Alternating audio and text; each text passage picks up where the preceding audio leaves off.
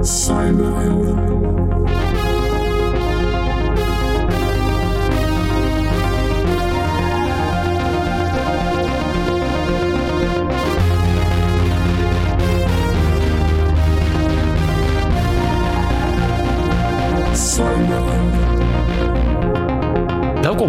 deze bijzondere aflevering van Cyberhelden, de podcast waarin ik in gesprek ga met een gast die zich bezighoudt met de digitale dreiging.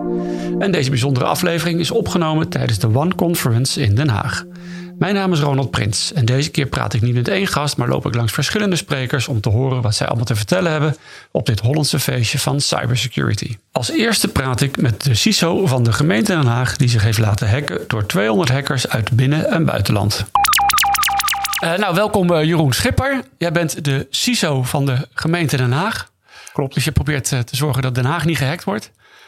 toch heb je gisteren een hele dag Den Haag juist wel laten hacken. Ja. Wat, wat gebeurt daar dan? Ehm, nou, gisteren hadden we inderdaad in totaal 206 hackers op bezoek. wel op afstand, digitaal, uit 22 verschillende landen. Um, ja, en die zijn eigenlijk de hele dag bezig geweest om te proberen bij ons binnen te komen uh, en bij onze leveranciers. Ja. ja, en het grootste deel was echt uh, live systemen. Dus er werd, uh, er werd dus, ook op gewerkt. Dus er hadden ook gewoon echt dingen uit kunnen vallen dan? Ja, ja, ja. en dat is ook al in eerdere edities gebeurd hoor. We zijn in 2017 begonnen en dan kregen we een telefoontje van nu, nu gaat er iets bijna plat. Kunnen jullie even stoppen? Maar waarom doe je zoiets? De meeste mensen willen die hackers juist weghouden. Ja, nou dat is al, uh, al iets wat, uh, wat een, al een aantal jaar speelt. En wat wij hebben gemerkt is gewoon dat die hele hackergemeenschap, die, uh, die kan ons echt enorm helpen. We hebben uiteraard al een paar jaar een Responsible Disclosure programma. Ja. Ehm, sinds een paar jaar dan een Coordinated Vulnerability Disclosure programma. dat een stapje verder. Hè? Een, een, stapje verder, ja. ja. En wat je, dan, wat je dan merkt is dat dat, ja, dat helpt ook je organisatie om dat soort kwetsbaarheden ja, echt uh, uh, de organisatie beseft dan ook van hoe gaan we met die kwetsbaarheden om. En mm. op het moment dat je zo'n organisatie op orde hebt, dat je ook echt snel kan patchen, snel uh, contact hebt met leveranciers. Ja. ja. dan kan je gaan denken aan zo'n evenement. Maar hoe moet ik me nou gisteren voorstellen? Je zegt je hebt mensen uit allerlei landen. Ja. ik zag Nigeria zelfs. Ja. Die proberen we normaal gewoon altijd die IP-adressen al te blokkeren van tevoren. Wat, wat hebben die in gemeente Den Haag te zoeken? Ja, nou dat... Uh, hoe, hoe, kom jij aan die mensen? Ja, we hadden een uitdaging. Nou, Nigeria is een apart verhaal. Omdat we natuurlijk binnen, binnen de gemeente Den Haag uh, zitten, binnen de stad. En daar heb je ook internationale organisaties. Oh, ja. En uh, ik kwam in contact met de Verenigde Naties... die met een bepaald programma bezig waren... voor mensen in de IT uit Nigeria. Ja. En, en, of die eventueel plekken die hier niet vervuld konden worden, of ze die konden invullen. Ja. Toen hebben we een korte uh, advertentiecampagne gedaan op LinkedIn in Nigeria. Oh, cool. En uh, toen kregen we een handvol uh, Nigeriaanse hackers. Ja, en, waarom, en waarom doen zij eraan mee? Uh, ik denk dat ze het heel erg interessant vinden. Uh, in de afgelopen jaren merk je ook dat het ook wel een statussymbool aan het worden is. Want ik ben een winnaar van Hack de Heek. Ja, en het geld. We ja. hebben, hebben, leuke prijzen. Hek de Heek, Hek de Haag, toch? Zo was het, zo zijn ja. we begonnen. Ja, maar het is wel internationaal geworden. Het is internationaal geworden, ja. ja. En hoeveel geld kan je ermee verdienen? Uh, nou, er zijn vier categorieën. Dus dan moet je denken aan de, de most creative hack of de most impactful. Uh, maar we hebben ook een studenten award. Ja. Um, en voor iedere categorie kan je, de derde prijs is 500 euro, de tweede 1000 en de eerste 2000 euro. Oh, nou, best wel geld. En, ja. is er, en, is er, ook geld naar Nigeria gegaan uiteindelijk? Nee, nee, nee dat niet. Okay. Nee. Heb je het al, is, is, alles al bekend wie wat gewonnen heeft? Uh, ja, gisteren hebben we ook uh, gisteren eind van de middag de uitreiking gedaan door, uh, door onder andere de wethouder. Ja. Hans de Vries van het NCSC was nog aanwezig. Ah, ja. En ja, dus de prijzen zijn, zijn verloot, zijn aangewezen door de jury en de prijzen zijn uitgereikt. Ja, en, en de wethouder keert de prijs uit. Maar moet je van tevoren eerst lang met uh, Saskia Brunes is dat denk ik hè? Moet je, ja. moet je er eerst lang tegen aanpraten van joh, dit kan best en dat is helemaal niet eng. Want ik kan me voorstellen dat heel veel mensen het doodeng vinden als je al die hackers loslaat. Ja, nou eigenlijk, eigenlijk maken we gebruik van een... Uh, ja, het is een soort erfenis aan het worden. Ja. Want in 2017 zijn we begonnen. En in de tussentijd is dit dan de derde wethouder op dit dossier. Mm -hmm. Uh, IT en, en cyberveiligheid of informatieveiligheid.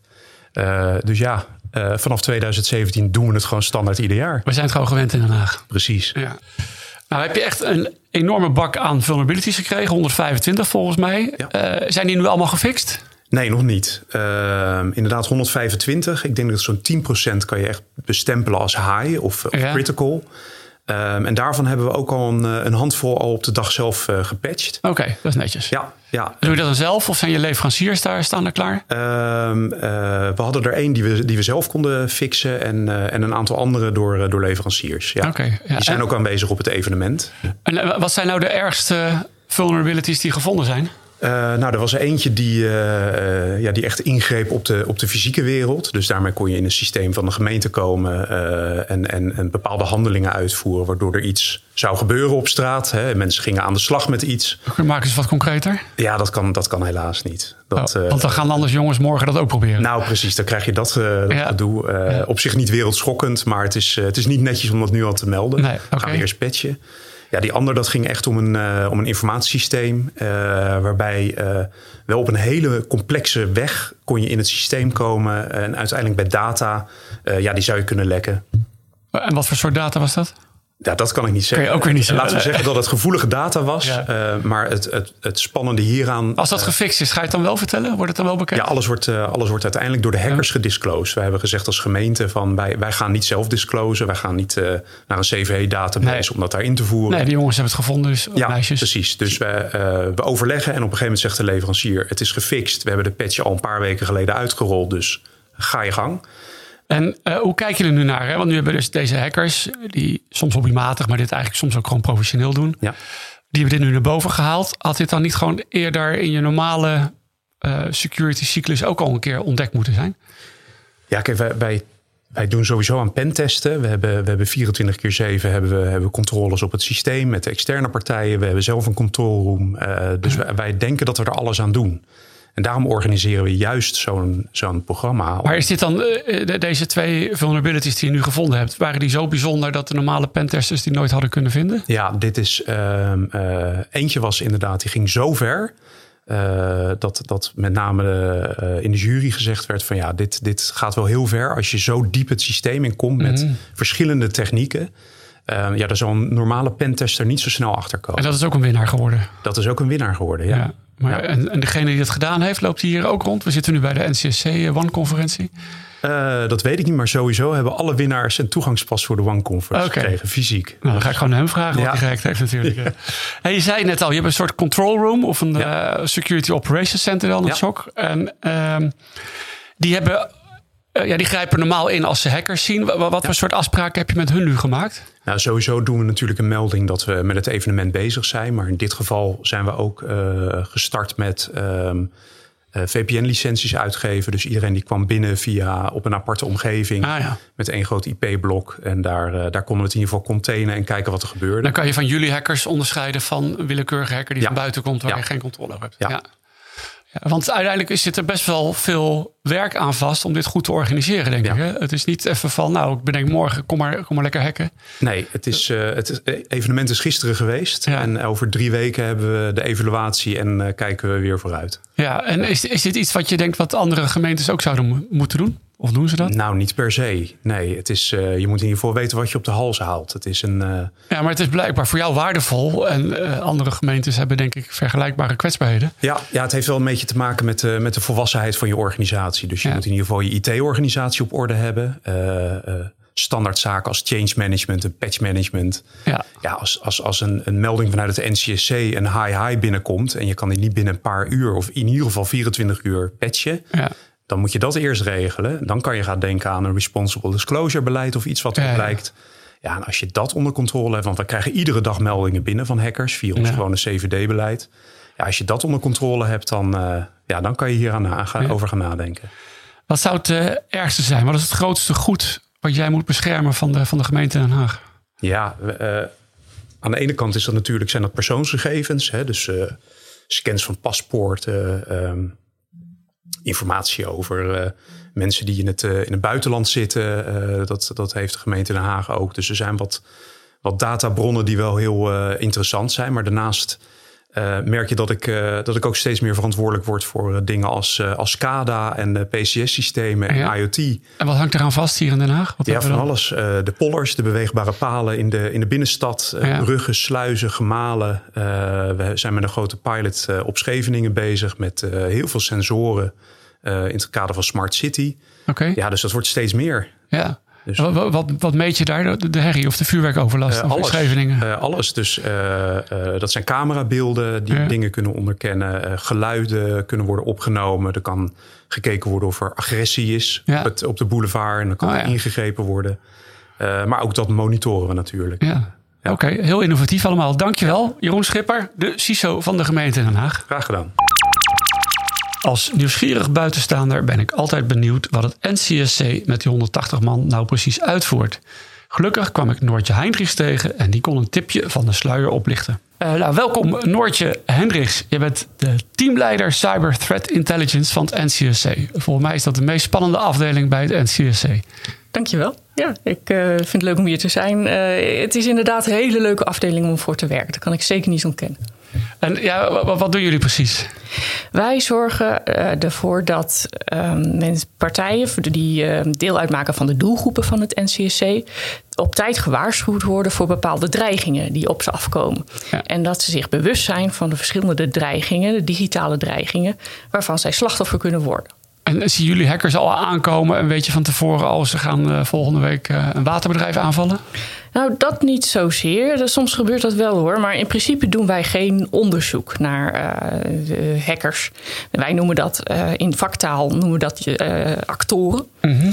En um, wij laten dat graag over aan partijen zoals de inlichtingendiensten en de politie. Ja. En die hebben wat veel meer een real-life kijk.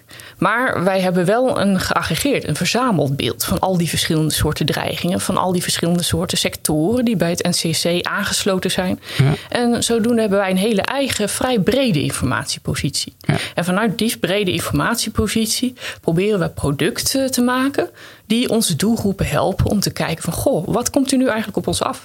Ja, en uh, met, met, wat voor soort mensen doe je dat? Met allemaal hackers daar die de hele tijd uh, nou, dat online ik, zijn?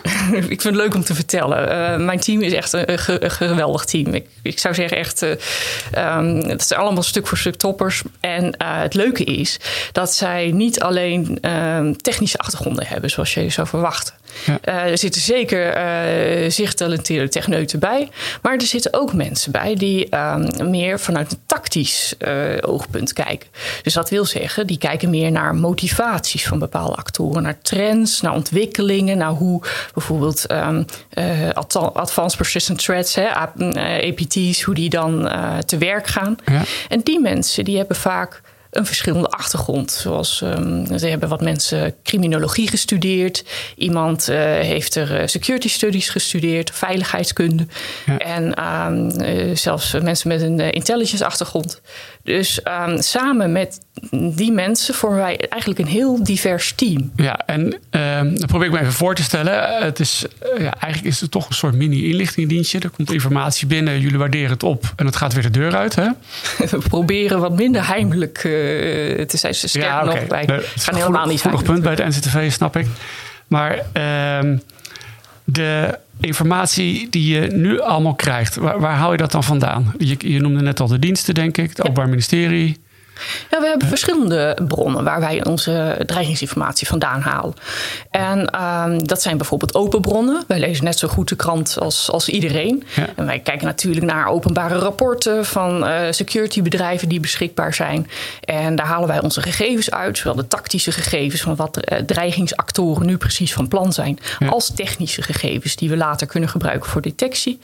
Wij kijken naar gesloten bronnen, dus uh, dat wil zeggen de inlichtingendiensten, naar semi-open open bronnen. Zo noemen we dan bronnen die niet voor iedereen te bereiken zijn. Ja. En dat zijn bijvoorbeeld uh, berichten van collega-certs uit oh, ja. andere landen. Ja. Of uh, berichten vanuit onze community. En waarom zouden die collega-certs die informatie niet al gewoon online zetten voor iedereen beschikbaar maken? Waarom moet het beperkt blijven soms? Nou, soms is de informatie heel erg gevoelig en zegt de informatie die zij vrijgeven ook vrij veel over de bron waaruit zij dat verkregen hebben.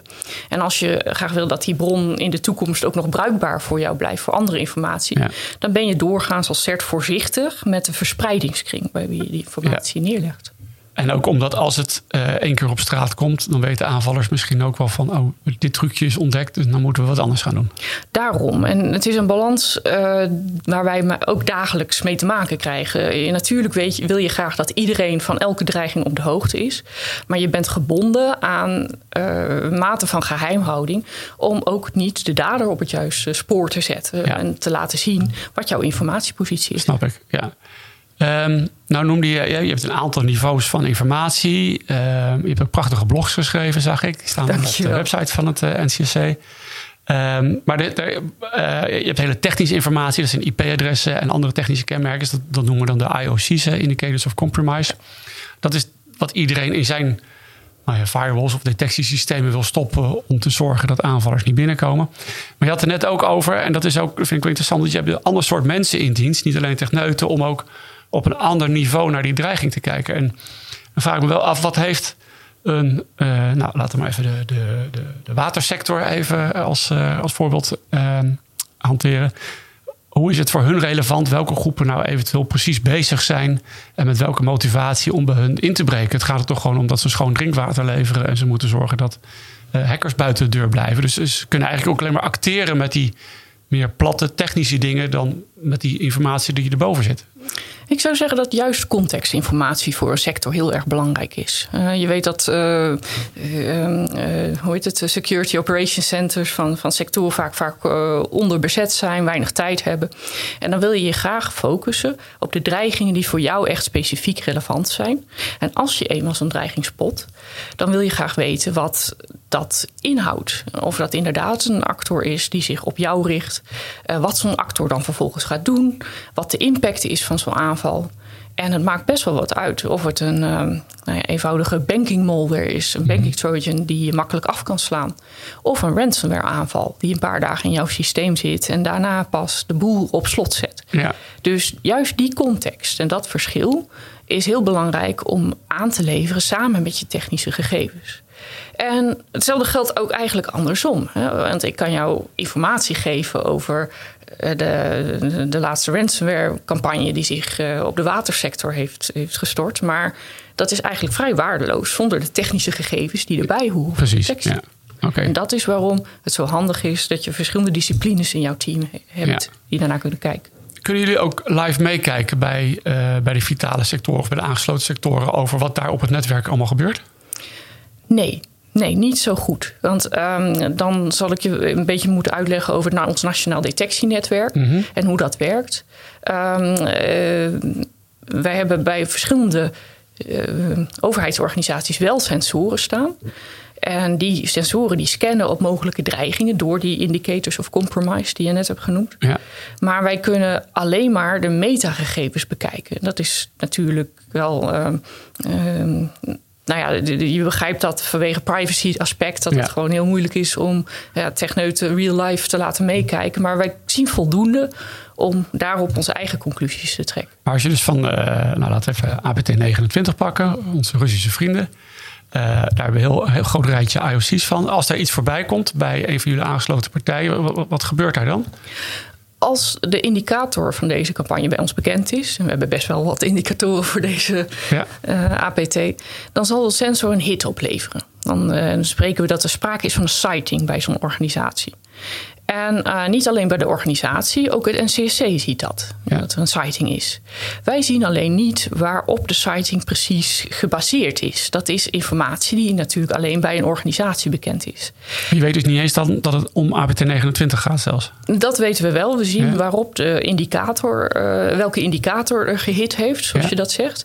Maar we zien niet wat er in dat netwerk gebeurd is of nog gaat gebeuren. Oh, oké. Ja, er gaat verder geen informatie naar jullie toe, alleen dat die, deze indicator af is gegaan. Alleen slechts metadata waarover we kunnen opmaken of dit misschien een false positive geweest is. Of dat dit echt APT29 is die in de netwerken zit. Ja. En samen met zo'n organisatie gaan wij dan op onderzoek uit. En dan uh, komt meestal onze afdeling incident response ook om de hoek kijken. Als dat echt iets is wat, waarnaar gekeken moet worden, dan uh, gaan wij op pad. En dan gaan wij samen met zo'n organisatie dat uitzoeken. Oké. En um, levert het jullie ook weer nieuwe intel op? Het feit dat je probes hebt staan of sensoren hebt staan bij, uh, bij, digitale organisaties. Klopt. Het, ons Nationaal Detectienetwerk is ook eigenlijk een van de bronnen die ik noem van informatie. Ja. En als wij bijvoorbeeld zien op het Nationaal Detectienetwerk dat wij veel hits op een bepaalde malware hebben gehad, dan verschijnt dat ook in onze dreigingsanalyses of doelgroepenproducten. Ja. Wat is, de, wat is het spannendste incident wat je hebt meegemaakt?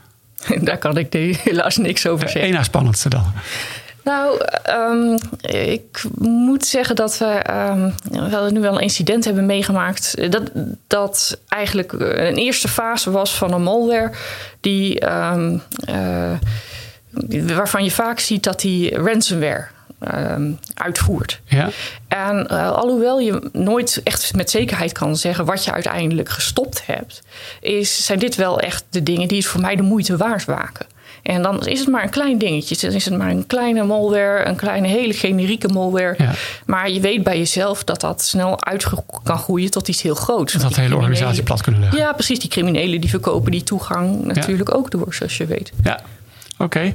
Hey, um, Kevin de Haan, die ken je ook goed. Het is een hele goede bekende. Ja, dat is een alias van je. Je, schrijft, je schrijft ook thrillers namelijk. En ehm, ga je een keer een, een mooie cyber thriller schrijven over iets met spannende hackers in de Jupitoren of zo? Nou, eigenlijk, ik ben echt verliefd op de klassieke detective, de whodunit. Daar, is, daar, is, mm, de, de, daar zijn mijn boeken uit gegroeid. Ja. En ik vind het ook heel leuk om de detectives in mijn boeken gebruik te laten maken van uh, de moderne middelen, zoals techniek. Ja. En een van de detectives is een, uh, in mijn boeken is een digitaal specialist. En die krijgt vaak te maken met digitale aanvallen. Uh, oh, cool. Zoals een DDoS-aanvallen op school. Of een hack uh, in, in een laptop van, van een van de, de slachtoffers, uh, wiens moord zij onderzoeken. Zo probeer ik toch op een soort realistische manier, niet vanuit de alles wetende hacker bijvoorbeeld. Daar heb ik een beetje een hekel aan. Maar echt op een realistische manier probeer ik die cybersecurity in uh, nou ja, moderne detective boeken te stoppen. Hartstikke leuk. Nou, ik ga er echt een keer eentje lezen. Dankjewel, Noortje Dank. Hendricks, teamleider van het Cyber Threat Intelligence Team van het NCSC midden in de pandemie laten zien dat via Zoom iemands computer volledig kan worden overgenomen. Dat is twee Nederlandse hackers gelukt en zij mochten ook hun verhaal vertellen op het podium. En we gaan weer verder met de, het volgende interview. Ik heb net geluisterd naar de presentatie van de twee jongens van Computest, Thijs Alkemade en Daan Keuper, die Zoom gesloopt hebben. En uh, ja, prachtig verhaal, hartstikke leuk om naar te kijken. Uh, kregen jullie leuke reacties in de zaal? Ik denk het wel, ja. We zijn nog niet uh, weer op de vloer geweest. Dus daar uh, oh. moeten we de reactie nog even afwachten. Oké. Okay. Dus, uh, ben heel benieuwd. Ja, misschien even voor de mensen die het verhaal nog niet kennen. Ehm, jullie hebben iets gevonden in Zoom. En dat heeft je twee ton opgeleverd. Ja, ja dat klopt. Ja. Ja, we hebben afgelopen jaar meegedaan aan de Pwn-to-Own competitie. Ehm, waarbij we ja, eigenlijk een zero-day aanval hebben laten zien tegen de op dat moment laatste versie van de Zoom client. Ehm, en dat nou, was genoeg uh, om uh, voor ons om twee ton mee te winnen. Ja, en, en wat, wat kon je met die, uh, met die aanval? we konden uiteindelijk ja, eigenlijk de gehele computer overnemen van degene die de Zoom-client draaide. Ehm, dus we kennen eigenlijk alles wat de eindgebruiker ook kan. Dus denk bijvoorbeeld aan je foto's inzien, je e-mails lezen, je webcam aanzetten, je microfoon aanzetten. eigenlijk alles. Ja.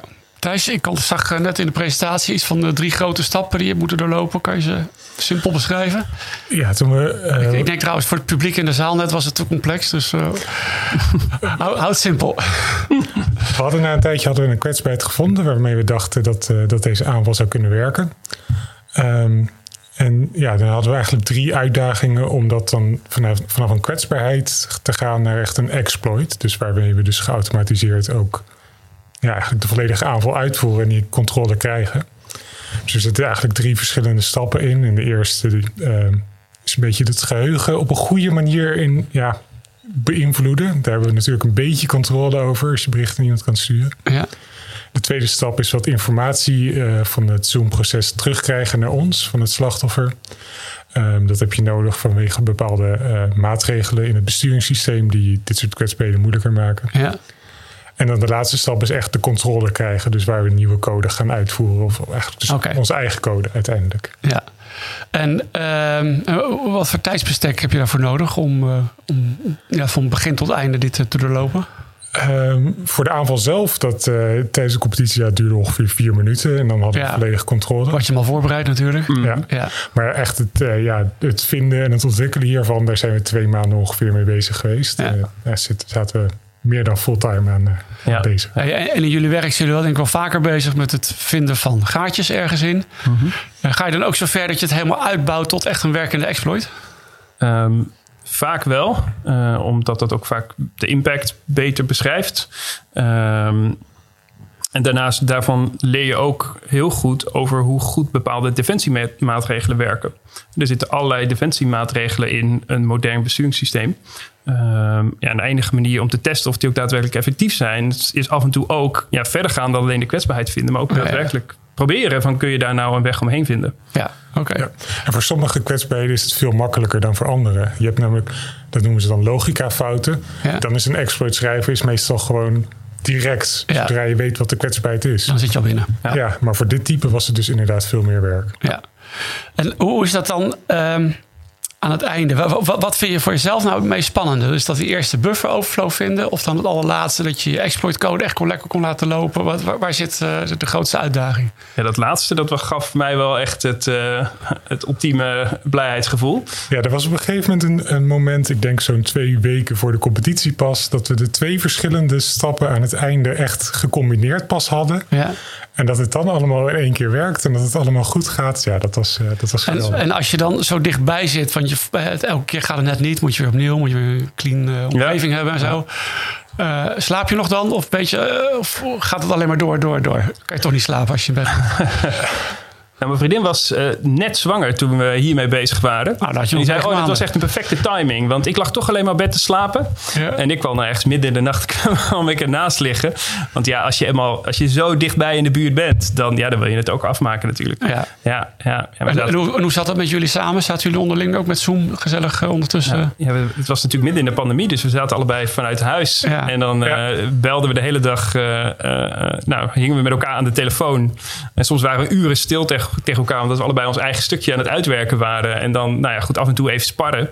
Dus uh, ik heb Thijs uh, in die twee maanden niet gezien, maar wel uh, acht uur per dag gesproken. Weer je vriendin. Ja, ja. zeker. Ja. Hey, en ehm, als je er uiteindelijk naar, op, op naar kijkt, jullie hebben meer dingen uit elkaar getrokken. Is, is Zoom nou zo brak of zijn jullie zo goed? nou, sowieso dat laatste. Nee, grapje. Nee, nee, nee, nee. Hè, ik denk dat we dit individueel allebei niet gekund hadden. We hadden wel echt elkaar nodig. Ehm, niet vanwege de technische uitdaging, maar wel, je moet gewoon gemotiveerd blijven. En ja. af en toe zit je gewoon een week lang een, uh, iets uit te werken wat dan niet blijkt te werken. En ja, dat demotiveert af en toe. En nou, met elkaar konden we elkaar lekker scherp houden en challengen. En, en, helpt het dan dat je twee ton kan winnen? Maakt dat uit? Nee, voor ons niet. Nee, nee. het ging echt om, uh, om die competitie. In ieder geval voor mij niet. Ik weet niet of het voor jou anders was. Nou ja, kijk, we hadden een kwetsbaarheid waarmee dit kon. Dus als we dit gewoon gemeld hadden via het bug programma van Zoom, dan hadden we er waarschijnlijk toch wel, wel iets voor gehad. Dus ja. het was niet twee ton of niks, zeg maar. Nee, nee, oké. Okay. Ja. Nee. Um, en, uh, competitie winnen is natuurlijk wel leuker. Hebben jullie nou ieder 100.000 dollar gekregen uiteindelijk? Of is dat naar Computest gegaan? Want jullie hebben nou, werktijd gedaan, denk ik. Ja, onder werktijd. Ja, wij runnen de, de onderzoeksafdeling. Dus we zijn in principe vrijgespeeld van uh, ja, andere werkzaamheden. En we hoeven niet declarabel te zijn. Ja, nee. Ja. Dus we kunnen dit soort dingen doen. Um, goed, we hebben echt wel een deel, een deel als, als bonus hiervan gekregen. maar we hebben een onderzoekslab met allerlei hardware om nog veel meer leuke dingen te doen. nou ja, goed. En hiermee konden we natuurlijk nog dus mooi wat extra spullen kopen. Dus het wordt gewoon een investering. Ja, ja, het gaat weer terug naar, het, terug naar het lab. Maar ik wil even wat teruggaan op je eerste vraag. Want je voelt natuurlijk, hè, zijn wij zo goed of is, die, of is Zoom zo slecht? Ja. Ik denk dat Um, kijk, de, Zoom is geprogrammeerd in een programmeertaal waarbij dit soort kwetsbaarheden vaker voorkomen. Dat is gewoon een risico. Um, wil niet zeggen dat Zoom daarmee een verkeerde keuze heeft gemaakt. Maar ik denk dat dit gewoon, als je uh, grote applicaties schrijft, is dit gewoon altijd iets waar je als programmeur, maar ook als, als bedrijf die Zoom gebruikt, rekening mee moet houden. Ja. En wat wij tijdens de presentatie ook al zei. Ja, je Windows laptops heeft ook elke maand 20 kritische updates. Ja. Maar, maar hadden ze dit er makkelijk uit kunnen halen? Ze gewoon een, een beetje nou een, een, beetje een doorsnee code review een keer hadden laten uitvoeren? Nou ja, ze hebben dus blijkbaar al drie partijen een code review laten doen. Dat zeiden ze bij uh, One Conference vorig jaar. Oké. Okay.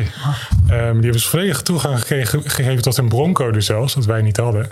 En die hebben dit dus blijkbaar gemist. Maar heb je gewoon tools voor die automatisch uh, zo'n buffer overflow kunnen vinden?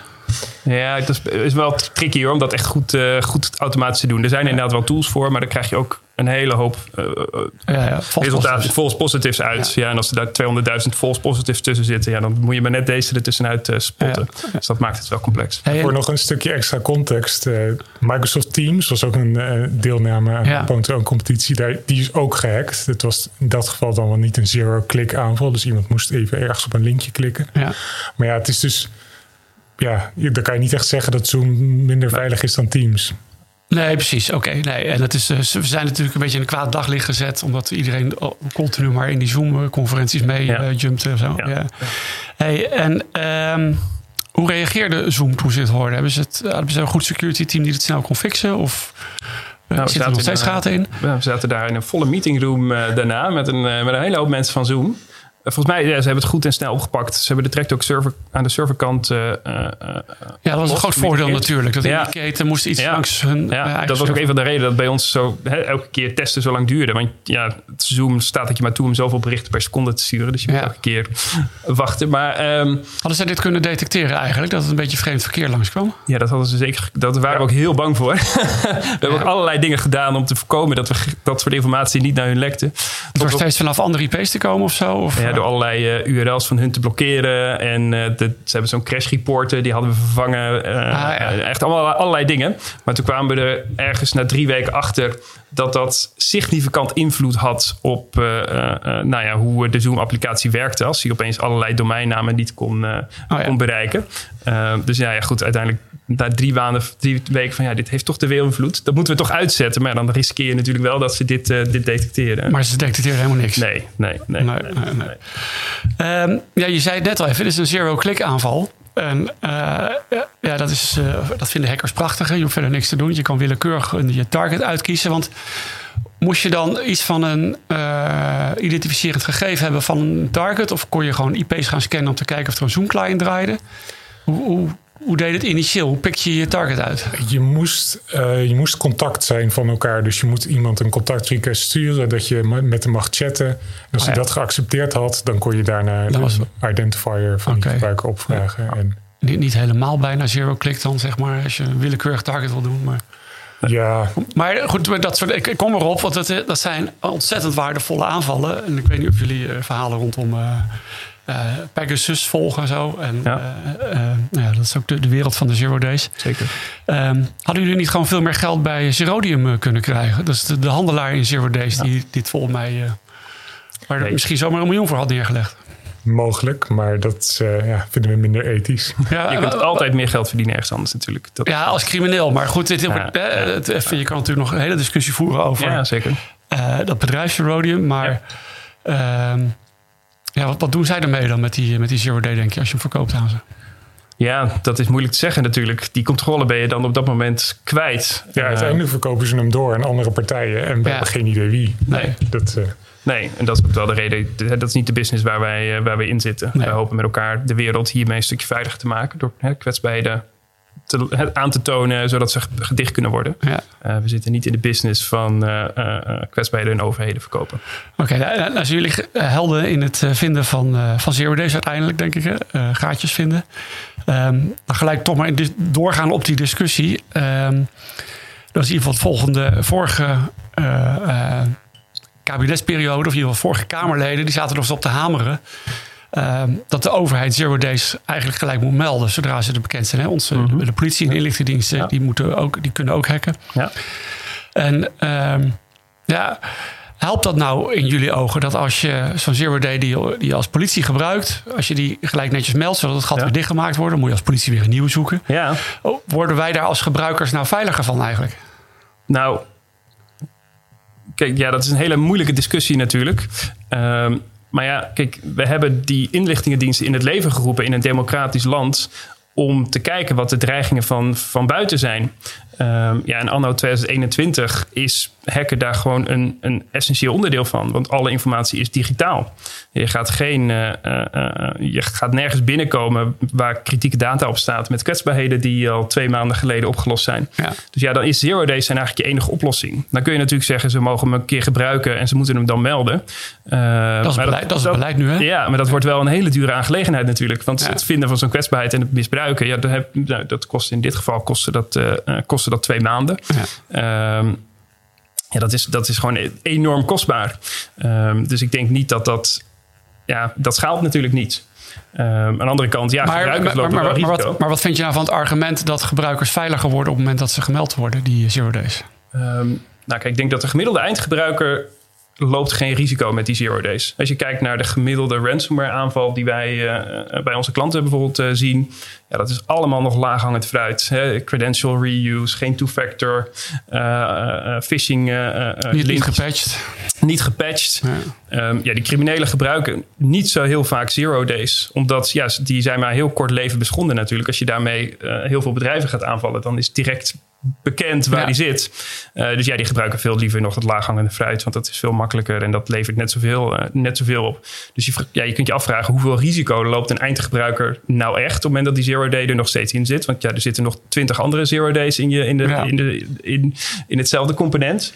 Um, dus ja, dat is, ik vraag me af of mensen er echt veilig gaan worden. Er zijn situaties natuurlijk wel waarbij, hè, de, de, neem de shadow brokers en WannaCry en uh, et cetera. Ja. Um, dat, ja. is waar, dat is waar een uh, NSA uh, Zero Day op straat is gekomen. Ja, en nou, dat werd direct door organisaties opgepikt voor verspreiding van ransomware. Ja. Waarbij mensen dan net te laat waren met patchen.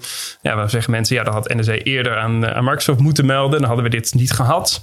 Ja, dat, ja het is gewoon een moeilijke discussie. En aan de andere kant heeft de NSA misschien wel heel veel dingen kunnen ja, gaan ja, omdat ze dit niet. gaatje ja. hadden. Zeker, ja, ja, okay. Nou, Thijs en Daan, uh, dank jullie wel.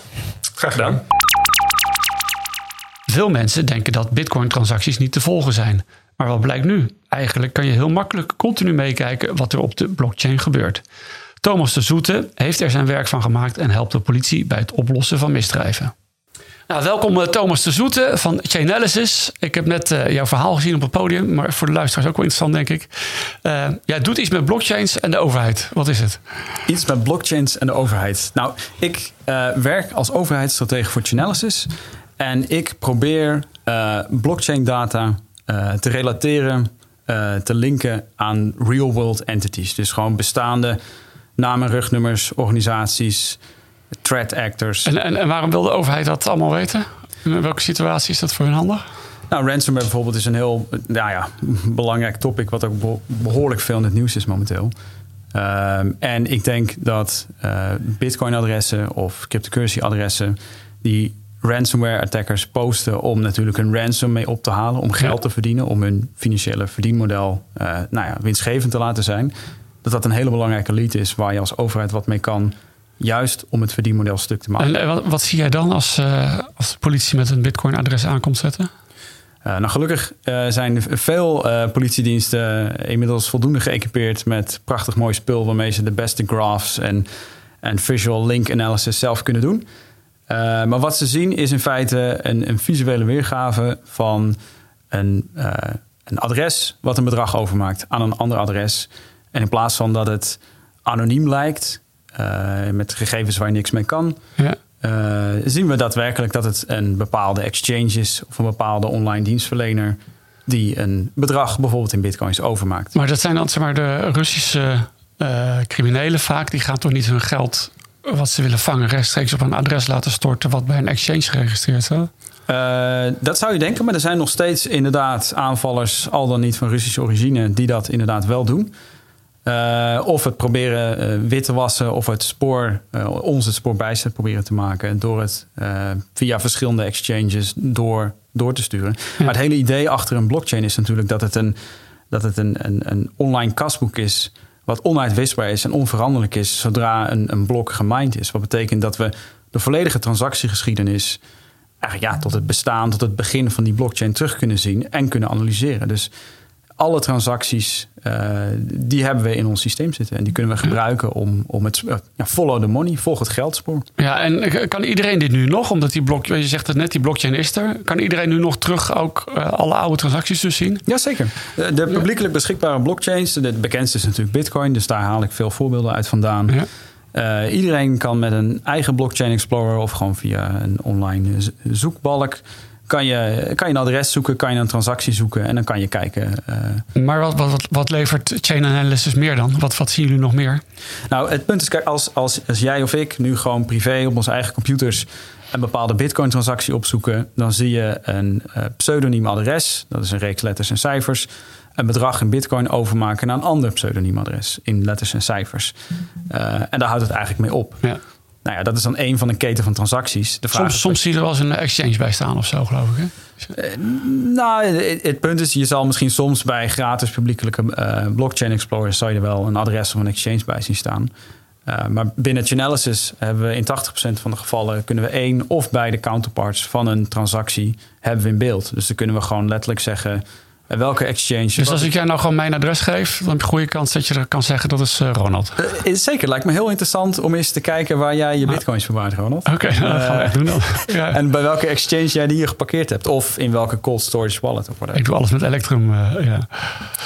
Oké, okay, en je vertelt net over, over, over bitcoin. En het is dus helder, je maakt ook duidelijk van die transacties zijn eigenlijk gewoon heel zichtbaar. Het is alleen moeilijk om te koppelen wie zit er nou achter. En daar doen jullie erg je best voor om dat wel te doen. Mhm. Is dat met eh, Monero anders bijvoorbeeld? En Monero is meer gemaakt om, om ja, toch nog wat moeilijker te maken voor law enforcement? Ja, zeker. Uh, maar het, het, probleem natuurlijk, uh, en niet alleen voor ons, maar juist ook voor degene die vanwege illegitieme redenen Monero gebruiken, is dat de liquiditeit natuurlijk behoorlijk afneemt. Door de, ja, de druk vanuit wetgevers en handhavers op Monero komt het bijvoorbeeld voor dat heel veel exchanges of fiat ramps of online dienstverleners uh, geen zaken meer willen doen met Monero. Lees, zij willen geen Monero willen ah, ontvangen. Of Monero is echt besmet. Dat is gewoon, die munt bestaat eigenlijk alleen maar voor criminele toepassingen. Het is in zekere zin besmet. Ik wil niet zeggen dat het eh, alleen maar voor criminele toepassingen wordt gebruikt. Ik wil het niet in die zin criminaliseren. Alleen het feit is, is dat door gewoon de, druk die erop zit, uh, dat het steeds moeilijker wordt om Monero om te zetten in, in cash of in geld, wat normale mensen gewoon op de straat om de hoek uit kunnen geven. Ja. Hey, en uh, er bestaan er ook dingen als uh, mixers. Hè? Mhm. en, uh, voor mij zijn die juist bedoeld om ja, dat, dat publieke spoor kwijt te raken. Ja. Is dat iets waar jullie wel doorheen kunnen kijken? Uh, nou, over, over specifieke capaciteiten doen we geen uitspraken. Maar het is natuurlijk wel even vanuit een, het oogpunt van de gebruiker wel interessant naar de beweeggenen van iemand die een mixer gebruikt. Er zijn natuurlijk mensen die Vanwege... Want je ziet wel opeens dat een bekend iemand geld naar een mixer stuurt. Dat kan je wel uithalen. Dat zie je zeker. En sommige mensen zullen daar een volledig legitieme reden voor hebben. Die, willen, die zijn heel privacy-minded. Die willen niet zien als ze het daarna naar hun vrienden of naar hun bedrijf overmaken waar hun geld vandaan komt. Dat zijn volledig, begrijp ik ook, volstrekt legitieme redenen. Het gevaar zit er natuurlijk in. Het, het woord mixer zegt het al. Dat je jouw funds, jouw opbrengsten, jouw coins mixt met coins van anderen die je niet kent. Mm Wat wil betekenen dat als jij, Ronald, een mixer gebruikt, uh, het zomaar zou kunnen dat die vervolgens besmet zijn met coins van een Russische ransomware groep. Ja. En als jij vervolgens na die mixer probeert om het bij een bepaalde exchange uit te cashen, of je wil het doorsturen naar een vriend of een online goksite. Of, dan word je gevlacht. En dan, dan word je gevlacht. En dan mag je vervolgens uit gaan leggen vanwege alle toenemende compliance druk. Uh, waarom je dat gedaan hebt. En de meeste uh, exchanges zien het gebruik van mixers momenteel als high risk. Wat betekent dat je eigenlijk alleen maar jezelf misschien meer in de problemen brengt. En dat is, dat is de keerzijde van het gebruik van mixers. En, en proberen jullie ook uh, elke transactie op een bepaalde manier te karakteriseren of typeren van... Mhm. oh, dit is gewoon iemand die zit zijn, zijn eigen wallet, brengt hij nu naar een exchange... of dit is een betaling. Er gebeuren denk ik niet heel veel betalingen, maar moet je straks maar zeggen. Ja. Uh, of hier zie ik echt gewoon een ransomware payment plaatsvinden. Of dit is een institutionele belegger die uh, aan het kopen is. Kan je dat soort dingen naar boven halen?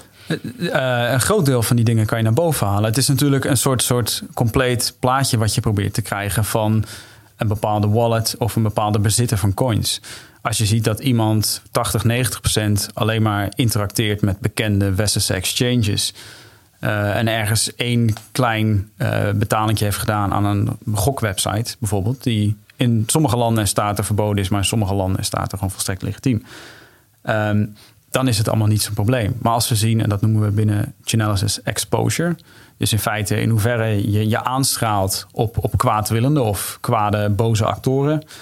Uh, stel dat jij 80% van al je transacties met een darknet market doet of gebruik maakt, of je ziet dat die opbrengsten uh, rechtstreeks voortkomen uit een ransomware cluster, mhm. dan is het natuurlijk wel een heel ander verhaal. Als in van hoe komt het dat zo'n groot deel van alle transacties, van alle acties die jij doet met cryptocurrency, in feite eigenlijk gewoon op besmet zijn. Ja. Dan heb je toch wel deels iets uit te leggen. Maar hebben jullie, uh, jullie hebben vast jaarverslagen of zo, jullie doen analyses. Brengen jullie ook in kaart van, uh, nou ja, inderdaad, zoveel geld gaat naar dark web en uh, zoveel geld gaat erin om? Ja, nee, absoluut. we brengen jaarlijks, vaak in het eerste kwartaal, het Cryptocurrency Crime Report brengen we uit. En daar besteden we vooral aandacht aan alle bad actors of threat actors. en het in relatie tot het gebruik van cryptocurrency. en als het goed is, komt nou, binnen nu of enkele weken ook ons Geography Report uit. Waarbij we weliswaar minder met een criminele bril, maar wel kijken naar geografisch, regionaal gebruik van cryptocurrency. Wat ook heel interessant kan zijn. Ja, gewoon van hoe, hoeveel geld gaat er waar omheen in welk land en van welk land verhuist het naar welk land toe. Ja, precies. Dus als je bijvoorbeeld kijkt, uh, dat hebben we ergens dit voorjaar deze zomer geplaatst. De, de Bitcoin gains by country. Dus uh, welke landen het meest gebaat hebben bij uh, het, het kopen van Bitcoin en het verzamelen, het hoddelen van Bitcoin. Ja. Uh, hoddelen is heel lang bewaren tot ze echt wat waard worden. Uh, ja, eigenlijk is hoddelen heel simpel is gewoon niet verkopen. Nooit verkopen. Uh, gaat het omlaag, gaat het omhoog. verdampt het waar je bij staat, nooit verkopen. En over tien jaar ben je gelukkige man of vrouw. Ja. Maar um, en in die, die Bitcoin gains by country kan je bijvoorbeeld zien dat Nederland zeer hoog staat, internationaal gezien. En dat we in Nederland zeer veel Bitcoin bezitters, hodlers hier in Nederland hebben. Dat we zeer vroeg deze techniek hebben omarmd. Ja. Um, een van de bekendere ransomware aanvallen is op Colonial Pipelines geweest. Ja. Daar is echt heel veel geld ook voor betaald uiteindelijk. Uh, maar de FBI heeft ook weer een heel groot gedeelte, volgens mij 2,3 miljoen dollar, van weten terug te halen van DarkSide. Ja. Uh, hoe, hoe gaat zoiets in zijn werk? Ja, dat is natuurlijk ook vragen, want uh, kijk, Chainalysis levert de software, de tooling en de kennis. En dat is natuurlijk vragen naar hoe de FBI en andere Amerikaanse uh, overheidsdiensten uh, daadwerkelijk te werk gaan, hun modus operandi. maar ik kan er over de breedte wel iets over zeggen. Het is natuurlijk eerst volg het geldspoor. Dus wat gebeurt er met de ransom die betaald is aan DarkSide door Colonial Pipeline? Mm -hmm. en stel dat vervolgens ergens uh, de aanvallers in dit geval, Darksider, een foutje maken. Het wegzetten op een wallet die ze niet volledig onder controle hebben. Of gebruik maken van een compliant Western exchange. Of ergens gewoon een, een stukje digitale hygiëne een paar foutjes hebben gemaakt. Mhm. ja, juist ook omdat het, we het allemaal real-time in onze in dataset hebben, dan moeten ze die heel snel herstellen. Ja. Uh, want anders dan zit de overheid er bovenop om die funds te bevriezen en uh, daadwerkelijk weer, weer, ja, weer over te nemen. Ja. Um, nou, er is natuurlijk veel discussie over, over de bitcoins in relatie tot ransomware. We zitten hier bij een groot cybersecurity congres, dus dat is waar het, waar het veel naar voren komt. Um, we hebben net een, een, eh, verhaal gezien, ik weet niet of jullie ook gezien hebben, van een keynote van Bruce Allen Hamilton. over uh, nou, ransomware gaat niet meer stoppen. Ik vond het trouwens niet zo'n heel goed verhaal. Ik denk, daar heb je nou niet echt per se Amerikanen voor nodig. We hebben genoeg Nederlandse bedrijven die daar een beter verhaal over kunnen vertellen. Maar goed. Als Amerikaans bedrijf moet ik me nu even van commentaar ja, houden. Maar, uh, ja. ik, ik, snap niet waarom ze die hierheen hebben gehaald om dat verhaal te houden. Maar goed. Um, maar uh, even in de oplossingens denkend van uh, rondom ransomware. Hè. We kunnen van alles doen. Die criminelen aanhouden, dat lukt dus niet heel makkelijk, want ze zitten vaak in Rusland. Mm -hmm. Um, maar zie jij een kans dat uh, als de politie en OM meer zouden gaan speuren, inderdaad, in die blockchain, al dan niet met jouw hulp, um, en, en bitcoins weghalen, is dat, is dat een goede, zinvolle manier om ze te, te laten stoppen? Of is, of is het alleen maar een beetje lastig voor ze en gaan ze toch door? Uh, ja, goede vraag. Uh, ik denk allereerst dat Nederland absoluut bezit over de, de koplopers en experts op het gebied van blockchain-analyse. Uh, er zijn meerdere Nederlandse diensten die hier zeer bedreven in zijn. Uh, dus in hoeverre ze mijn hulp daarbij nodig hebben, dat is even de vraag. Ik vind het wel altijd leuk. Uh, maar ja, ik denk wel dat um, de lead die je hebt, het, het, het, stukje informatie bij, bij een, een ransomware aanval, die het hardst is, waar het meeste mee kan, wat, wat onherroepelijk je kan helpen volgens het follow the money principe. Wie zit hierachter? En lukt het ons om dit financiële model hierachter kapot te maken? Denk ik wel dat, dat meer aandacht nodig is uh, om ook te kijken naar wat offensievere manieren om ja, cryptocurrency in beslag te nemen, om uh, bepaalde exchanges op bepaalde zaken aan te spreken. Ja. Um, nou, er zijn nu ook zelfs uh, sancties uitgedeeld vanuit Amerika naar exchanges, hè, zoals Suex. Ja, ja, dat klopt. Nee, Suex is door de OFAC, de Office of Foreign Assets Control, op een lijst geplaatst en heeft daardoor nu zwaar te verduren gehad. Uh, zelf uh, hebben we net ook een uitgebreide blogpost aan gewijd. Suix is een, dat staat denk ik voor Soviet Union Exchange of zo, in ieder geval Russisch. Uh, het, is, het is absoluut Russisch en het werd gerund vanuit Moskou en Sint-Petersburg. Ja. ze hadden wel een postadres in Tsjechië, maar daar zat verder niets. Ja, um, en als we het dan toch weer hebben over zo'n exposure, als je dan kijkt naar het Suez-cluster, waar in de loop der jaren meer dan 481 miljoen dollar overheen gaat en doorheen gaat. En dat daar gewoon een exponentieel groot deel daarvan uh, terug te herleiden is op ransomware campaigns, op scams, op allemaal nare zaken. Dan kan je wel afvragen in hoeverre Suex niet gewoon onderdeel is van het criminele eh, bedrijfsmodel achter veel van dit soort online narigheid. In plaats van zomaar gewoon een willekeurige online exchange. Ja, ja. Um, ja, wat me ook nog opviel op jullie website, uh, National Security wordt nogal eens genoemd. Ja. En, maar we hebben het nu vooral over criminaliteit. Mm -hmm. op, op wat voor manier raakt uh, de blockchain nationale veiligheid? Een hele goede vraag. Um, en ik heb ook altijd een behoorlijke hoop woorden nodig om dat uh, goed, goed te vertolken. Maar laat ik een poging doen. Um, als je kijkt naar, en dat kwam ook deels in mijn, in mijn talk hier op de One Conference terug als je kijkt naar de rol die uh, bijvoorbeeld de Amerikaanse dollar speelt uh, in nou ja, internationale machtspolitiek, uh, de positie en, en, de outreach die Amerika heeft, dan kan je ook voorstellen dat nou ja, eigenlijk de toekomst, de, de, future of finance, zoals het zo vaak mooi genoemd wordt, dat Bitcoin wel eens een, een, een beeldbepalende rol in zou kunnen spelen. zeker als je bijvoorbeeld nu kijkt naar dat het afgelopen week voor de zoveelste keer uh, door de Chinese overheid uh, is, is verboden. Ja, dit is niet de eerste keer hè? Dit is zeker niet de eerste keer. Nee, nee. dit is inmiddels al een soort online meme geworden. Een soort, een soort koopalert is dat dan ook? Een soort koopalert, ja. ja. Dat, wat zeggen ze vaak? Alles wat, wat de Chinezen verbieden, uh, instant buying advice. Maar ja. goed, uh, laat ik hier vooral geen beleggingsadvies geven natuurlijk. Nee. Maar uh, je ziet dat het uiteindelijk op een gegeven moment natuurlijk wel de vraag wordt, want de Chinezen hebben natuurlijk een eigen project, de ECNI, hun eigen ja, soort van central bank digital currency. Ja. Uh, die hebben daar ook bepaalde geopolitieke belangen bij. Uh, de vraag is in hoeverre de dollar de komende periode nog de world reserve currency blijft.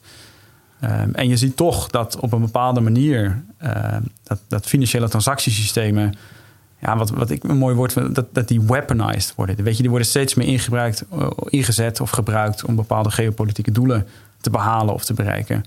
En ik denk, zeker gezien nou ja, de, de aard van bijvoorbeeld Bitcoin, de, de gedachte achter het ontwerp, achter het, het, het protocol.